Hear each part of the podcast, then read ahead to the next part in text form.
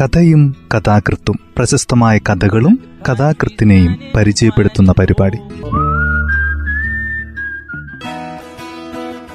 തയ്യാറാക്കിയത് Joseph Pallath H ശബ്ദസഹായം സ്മിത ജോൺസൺ.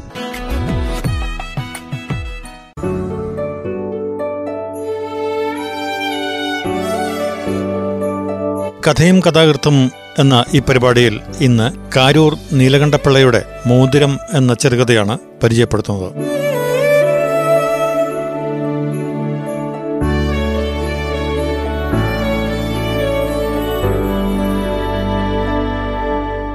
കഥ ഇങ്ങനെ ആരംഭിക്കുന്നു. കുഞ്ചു അമ്മാവൻ എഴുപത്തിനാലാം പിറന്നാൾ ദിവസമാണ് മരിച്ചത്. അനായാസമായ മരണം.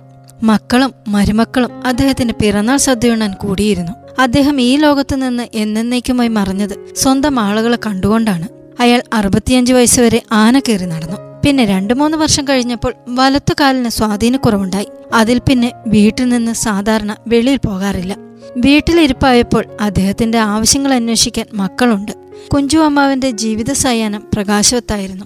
കിഴവനായി വീട്ടിലിരുന്നിട്ടും കുടുംബത്തിലേക്കൊരു ഉപകാരവുമില്ലെന്ന് പറയാൻ വയ്യ. അദ്ദേഹം വീടിനൊരു കാവലായിരുന്നു. കുട്ടികൾ വെറുതെ കാണിക്കുമ്പോഴും ശാഠ്യം പിടിച്ച് കരയുമ്പോഴും അദ്ദേഹത്തിന്റെ ശബ്ദം കേട്ടാൽ മതി അവരടങ്ങും. തെക്കേ ചായ്പായിരുന്നു അദ്ദേഹത്തിന്റെ മുറി. ഒരടി പൊക്കമുള്ള കയറ്റുകെട്ടിലും മൂന്ന് മുഴം നീളമുള്ള കാട്ടുവടിയും ഒരു ഓട്ടുകിണ്ടിയും ഒരു പെട്ടകവുമാണ് ആ മുറിയിലെ സാമഗ്രികൾ. പകൽ ഉറങ്ങാതിരിക്കാൻ ഇടയ്ക്കിടെ അദ്ദേഹം വല്ലതും ചെയ്യും. പെട്ടകത്തിന്റെ പിച്ചളക്കെട്ടുകൾ മിനുക്കുക കരിമ്പനയോല കൊണ്ട് തടുക്കു നെയ്യുക ചകിരിനാരുകൊണ്ട് നേർത്ത ചരട് പിരിക്കുക ഇങ്ങനെ എന്തെങ്കിലും ശോഷിച്ചു പോയ വലത്തുകാലിൽ കുഴമ്പ് പുരട്ടി തടവുകയായിരിക്കും ചിലപ്പോൾ.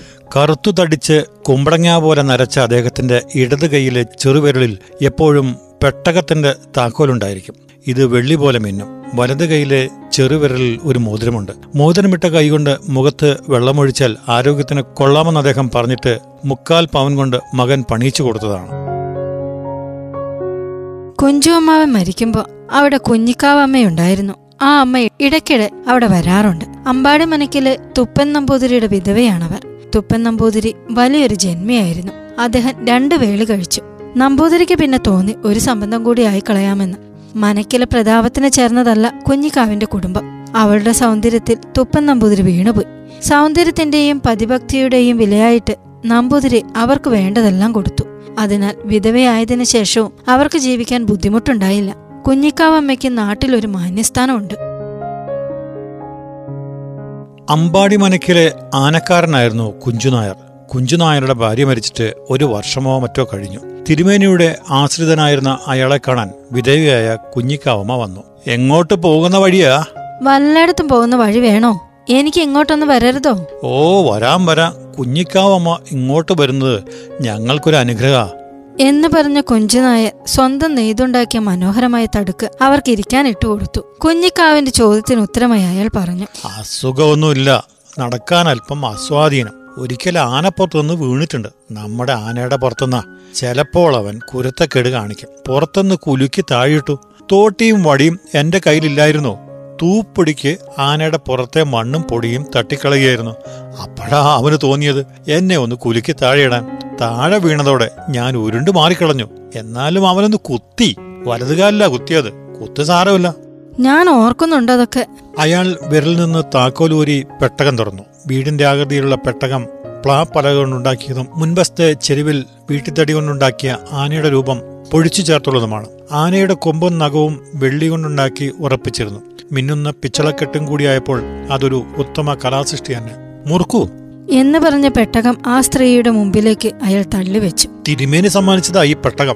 അമ്പലപ്പുഴ ആറാട്ടന് ബാലഗോപാൽ ഭ്രാന്തിളകി. അന്ന് ഞാനല്ലായിരുന്നു ആനക്കാരൻ. ഞാൻ ഉത്സവം കാണാൻ അമ്പലപ്പുഴയ്ക്ക് പോയതാ. അവൻ അന്ന് ഒന്നാം തരത്തിൽപ്പെട്ട ആനയായിട്ടില്ല എഴുന്നള്ളിച്ച ആനയുടെ അകമ്പടി ആനയായിട്ടാണ് അവനെ നിർത്തിയത്. ആറാട്ട് ഇറക്കി എഴുന്നള്ളിച്ച് തലയെ കെട്ടഴിക്കാൻ തുടങ്ങിയപ്പോൾ ആന തിരിഞ്ഞൊരോട്ടം. പോയ വഴിക്ക് വളരെ നാശങ്ങൾ ചെയ്തു. ആളപായൊന്നും ഉണ്ടായില്ല. ആന ഒരു പറമ്പിൽ ചെന്ന് കയറി അവിടെ ഒരു കുടിലുണ്ടായിരുന്നത് വലിച്ചു പൊളിച്ചു.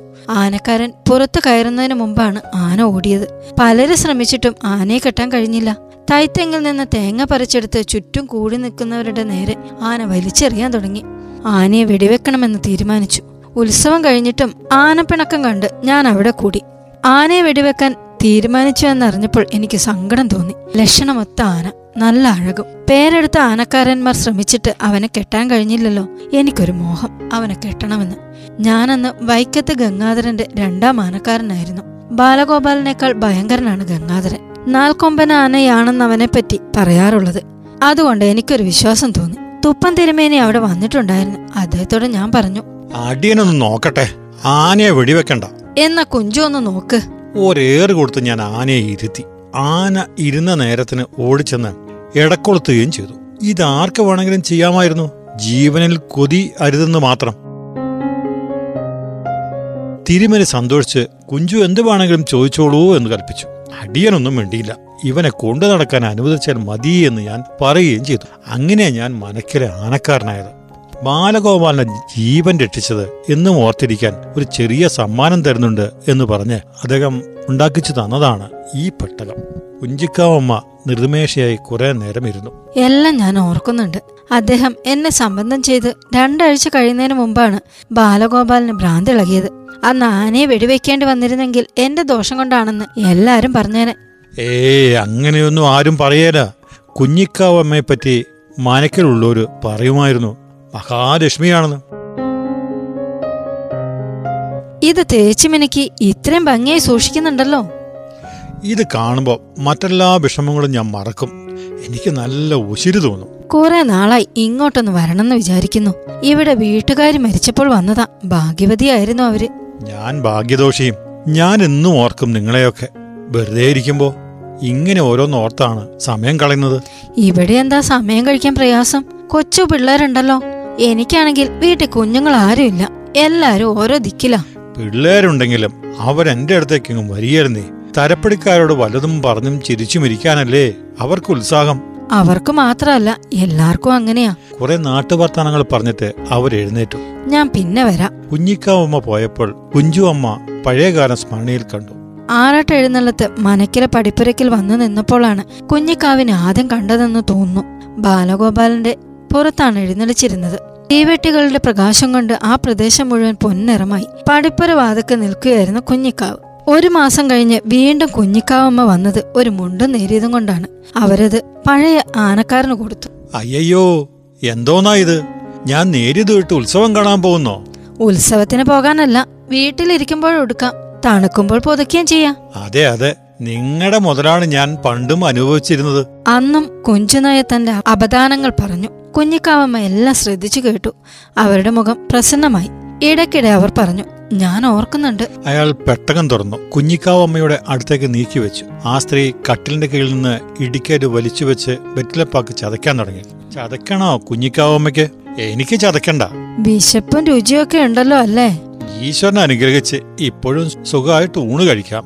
ഈ വയസ്സുകാലത്ത് ബുദ്ധിമുട്ടി ഇവിടെ വരെ നടന്നല്ലോ. എനിക്ക് സുഖക്കേടൊന്നുമില്ല.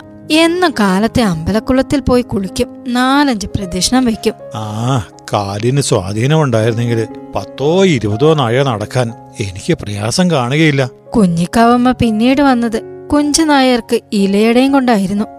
വരുമ്പോഴൊക്കെ എന്തെങ്കിലും കൊണ്ടുവന്നാൽ എനിക്കൊരു ബുദ്ധിമുട്ടാകും. കൊണ്ടുവരുന്നവർക്കല്ലേ ബുദ്ധിമുട്ട് കാണേണ്ടത്? അല്ലല്ല മേടിക്കുന്നവർക്കും ബുദ്ധിമുട്ട് കാണും. പിള്ളേരാരെങ്കിലും അങ്ങോട്ട് വന്നാൽ കടുമാങ്ങ കൊടുത്തയക്കാം. അതെ അതെ. കുഞ്ഞിക്കാവമ്മ ഒന്നും കയ്യിൽ കൊണ്ടുവരരുത്. വല്ലതും വേണമെങ്കിൽ പിള്ളേരെ ആരെങ്കിലും അങ്ങോട്ട് വരും. ഇത് തന്നെ പൊതിഞ്ഞു കെട്ടിക്കൊണ്ട് വന്നത് കണ്ടിട്ട് എനിക്ക് വിഷമം തോന്നി കേട്ടോ. ഞാൻ ഇപ്പോഴും അന്നത്തെ പോലെയൊക്കെയാ വിചാരിക്കുന്നത്. അതെനിക്കറിയാം. അതുകൊണ്ടാണല്ലോ ഞാൻ വല്ലപ്പോഴും ഇങ്ങോട്ട് വരുന്നത്. പെട്ടകത്തിലൊന്നുമില്ലേ? കുഞ്ചുനായർ വിരലിൽ നിന്ന് താക്കോൽ ഊരിയപ്പോൾ കുഞ്ഞിക്കാവമ്മ താക്കോൽ വാങ്ങി പെട്ടകം തുറന്നു. കുഞ്ചുനായർക്ക് മുറുക്കാൻ ചതച്ചു കൊടുത്തിട്ട് അവരും വെറ്റില മുറുക്കി. പിന്നെ ഒരു നാൾ കട്ടിലിന്റെ അടിയിലിരുന്ന ഭരണി ഇങ്ങോട്ടൊന്ന് മാറ്റി വെക്കാമോ?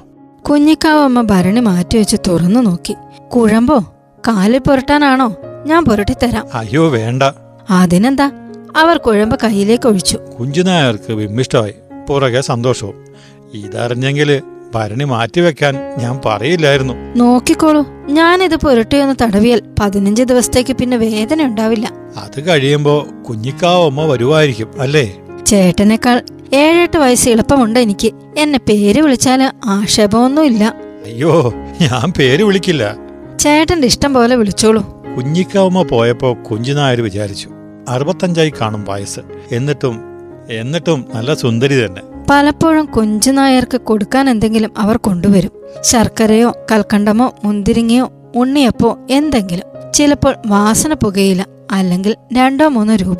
മുറുക്കാൻ ചതക്കിലും കുഴുമ്പ് പുരട്ടി തടവലും സാധാരണയായി. കുഞ്ഞിക്കാവമ്മ മാസത്തിൽ രണ്ടും മൂന്നും തവണ അയാളെ സന്ദർശിച്ചു പോന്നു. കുഞ്ചുനായരുടെ ഒപ്പം കട്ടലിലിരിക്കാൻ തുടങ്ങി. ചിലപ്പോൾ അവർ പൊട്ടിച്ചിരിക്കും. ചില ദിവസം ആ സ്ത്രീ ഏറെ നേരം അയാളുടെ അടുത്തിരുന്നെന്നും വരും. എന്റെ അമ്മോ പഴയ ആളുകൾ ഓരോരുത്തരായി യാത്ര പറഞ്ഞു. നമ്മൾ നാലഞ്ചു പേരെ ബാക്കിയുള്ളൂ. എന്റെ അമ്മോ പഴയ ആളുകളോ? കുഞ്ഞിക്കാവമ്മ പഴയ ആളാണോ? സംബന്ധം കഴിഞ്ഞ ഇടയ്ക്ക് ആറാട്ട് കാണാൻ മലക്കരെ പടിപ്പരയിൽ നിന്നത് ഇന്നത്തെ പോലെ ഞാൻ ഓർക്കുന്നു. ഇതൊക്കെ നോക്കി വെച്ചിരുന്നോ? ചേട്ടൻ അന്നത്തെ പോലെ ഇരിക്കുന്നു. മുടി വെളുത്തന്നേ ഉള്ളൂ. അത് ഭംഗിയാ. കാലം മുന്നോട്ട് പോയപ്പോൾ തമ്മിൽ പ്രത്യേക ബന്ധമുണ്ടെന്ന് ഇരുവർക്കും തോന്നി. കുഞ്ഞിക്കാവിനെ സന്തോഷിപ്പിക്കണമെന്ന് അയാൾ ആഗ്രഹിച്ചു. കുഞ്ചുനായർക്കൊരു ബുദ്ധിമുട്ടും വരാതെ നോക്കണമെന്നൊരു തോന്നൽ കുഞ്ഞിക്കാവിനും ഉണ്ടായി. അയാളുടെ വീട്ടിലുള്ളവർ പറഞ്ഞു മനക്കിലുള്ളവർ ഒന്നും അന്വേഷിച്ചില്ലെങ്കിലും അമ്മാവനെ സ്വന്തം അമ്മാവനെ പോലെയാ കുഞ്ഞിക്കാവമ്മ കരുതുന്നതെന്ന്. ഒരു ദിവസം കുഞ്ചുനായർ കുഞ്ഞിക്കാവിന്റെ വലത് കൈ പിടിച്ചുകൊണ്ട് പറഞ്ഞു എന്നോട് ഇത്രയും സ്നേഹം കാണിച്ചില്ലേ? ഞാനൊരു കാര്യം ചെയ്യാൻ പോകുക തടസ്സം പറയരുത്. അതെന്താ? തടസ്സം പറയുമെന്ന സംശയം? കുഞ്ചുനായർ തന്റെ മോതിരമൂരി ആ വിധവയുടെ അണിവിരലിൽ അണിയിച്ചു. അയാളുടെ പരുക്കൻ കൈ പിടിച്ച് കുഞ്ഞിക്കാവമ്മ തന്റെ മൃദുവായ മുഖത്തമർത്തി. മോതിരത്തിൽ നോക്കിക്കൊണ്ടവർ പറഞ്ഞു എനിക്ക് പാകമാ. ചേട്ടന് നടക്കാമെങ്കിൽ വീട്ടിലൊന്ന് വരൂ. അയ്യോ നടക്കാമേല. വല്ല തരത്തിലും അങ്ങോട്ട് വരാമെന്ന് വെക്കുക. തിരിച്ചു പോരാൻ വിഷമിക്കും. തിരിച്ചു പോരാൻ വിഷമം തോന്നിയാൽ അഞ്ചാറ് ദിവസം അവിടെ താമസിക്കണം. വരാം പിന്നെ വരാം. അടുത്ത ആഴ്ച എന്റെ പിറന്നാളാ. അത് കഴിഞ്ഞു വരാം. പിറന്നാളിന് കുഞ്ഞിക്കാവ് വരണം കേട്ടോ. കുഞ്ചുനായരുടെ എഴുപത്തിനാലാം പിറന്നാളിന് കുഞ്ഞിക്കാവും ചെന്നു. അദ്ദേഹം മരിച്ചതിന്റെ ദുഃഖമൊന്നും തണുത്തപ്പോൾ വീട്ടിലുള്ളവർ മോതിരം അന്വേഷിച്ചു. ആരെടുത്തു? എവിടെ വെച്ചു? താക്കോൽ കയ്യിൽ നിന്ന് ഊരിയവര് മോതിരവും ഊരി കാണുമല്ലോ വല്ലവരും തട്ടിക്കൊണ്ടു പോയോ പെട്ടകത്തിലും കണ്ടില്ല. ഈയിടെ അത് കയ്യിൽ കാണാറില്ല. വല്ലയിടത്തും ഊരി വെച്ചിട്ട് കാക്കയോ എലിയോ കൊണ്ടുപോയതാണോ? ആരും കട്ടെടുക്കാനിടയില്ല. അമ്മാവന് ബോധമില്ലാതെ കിടന്നില്ലല്ലോ. ഈ ദിവസങ്ങളിൽ ഇവിടെ വിശേഷിച്ചാരും വന്നില്ല. കുഞ്ഞിക്കാവ് ചേച്ചിയെ വല്ലപ്പോഴും വരാറുള്ളൂ. മോതിരത്തോട് ചേർത്ത് അവരുടെ പേര് പറഞ്ഞപ്പോൾ മഹാപാപമുണ്ട്. പൊന്നണിഞ്ഞ് മതിയും കൊതിയും അവർ. അവരുടെ പെട്ടിയിൽ ഇപ്പോഴും കാണും. നൂറ് പവന്റെ ഉരുപ്പടി. മുറ്റത്തോ പറമ്പിലോ എങ്ങനെ നോക്കാം. കണ്ടില്ലെങ്കിൽ മിണ്ടണ്ട. ഇങ്ങനെയൊക്കെ അവിടെ പറച്ചിലുണ്ടായി.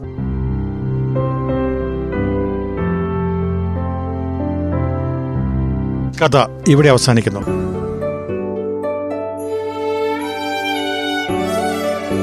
കാരൂർ നീലകണ്ഠപ്പിള്ളയുടെ മോതിരം എന്ന ചെറുകഥയാണ് ഇന്ന് ഈ പരിപാടിയിൽ അവതരിപ്പിച്ചത്.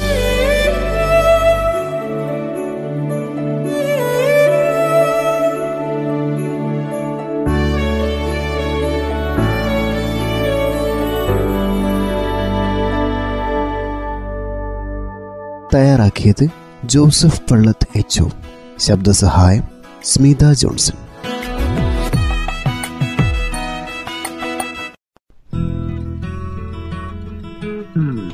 കഥയും കഥാകൃത്തും പ്രശസ്തമായ കഥകളും കഥാകൃത്തിനെയും പരിചയപ്പെടുത്തുന്ന പരിപാടി.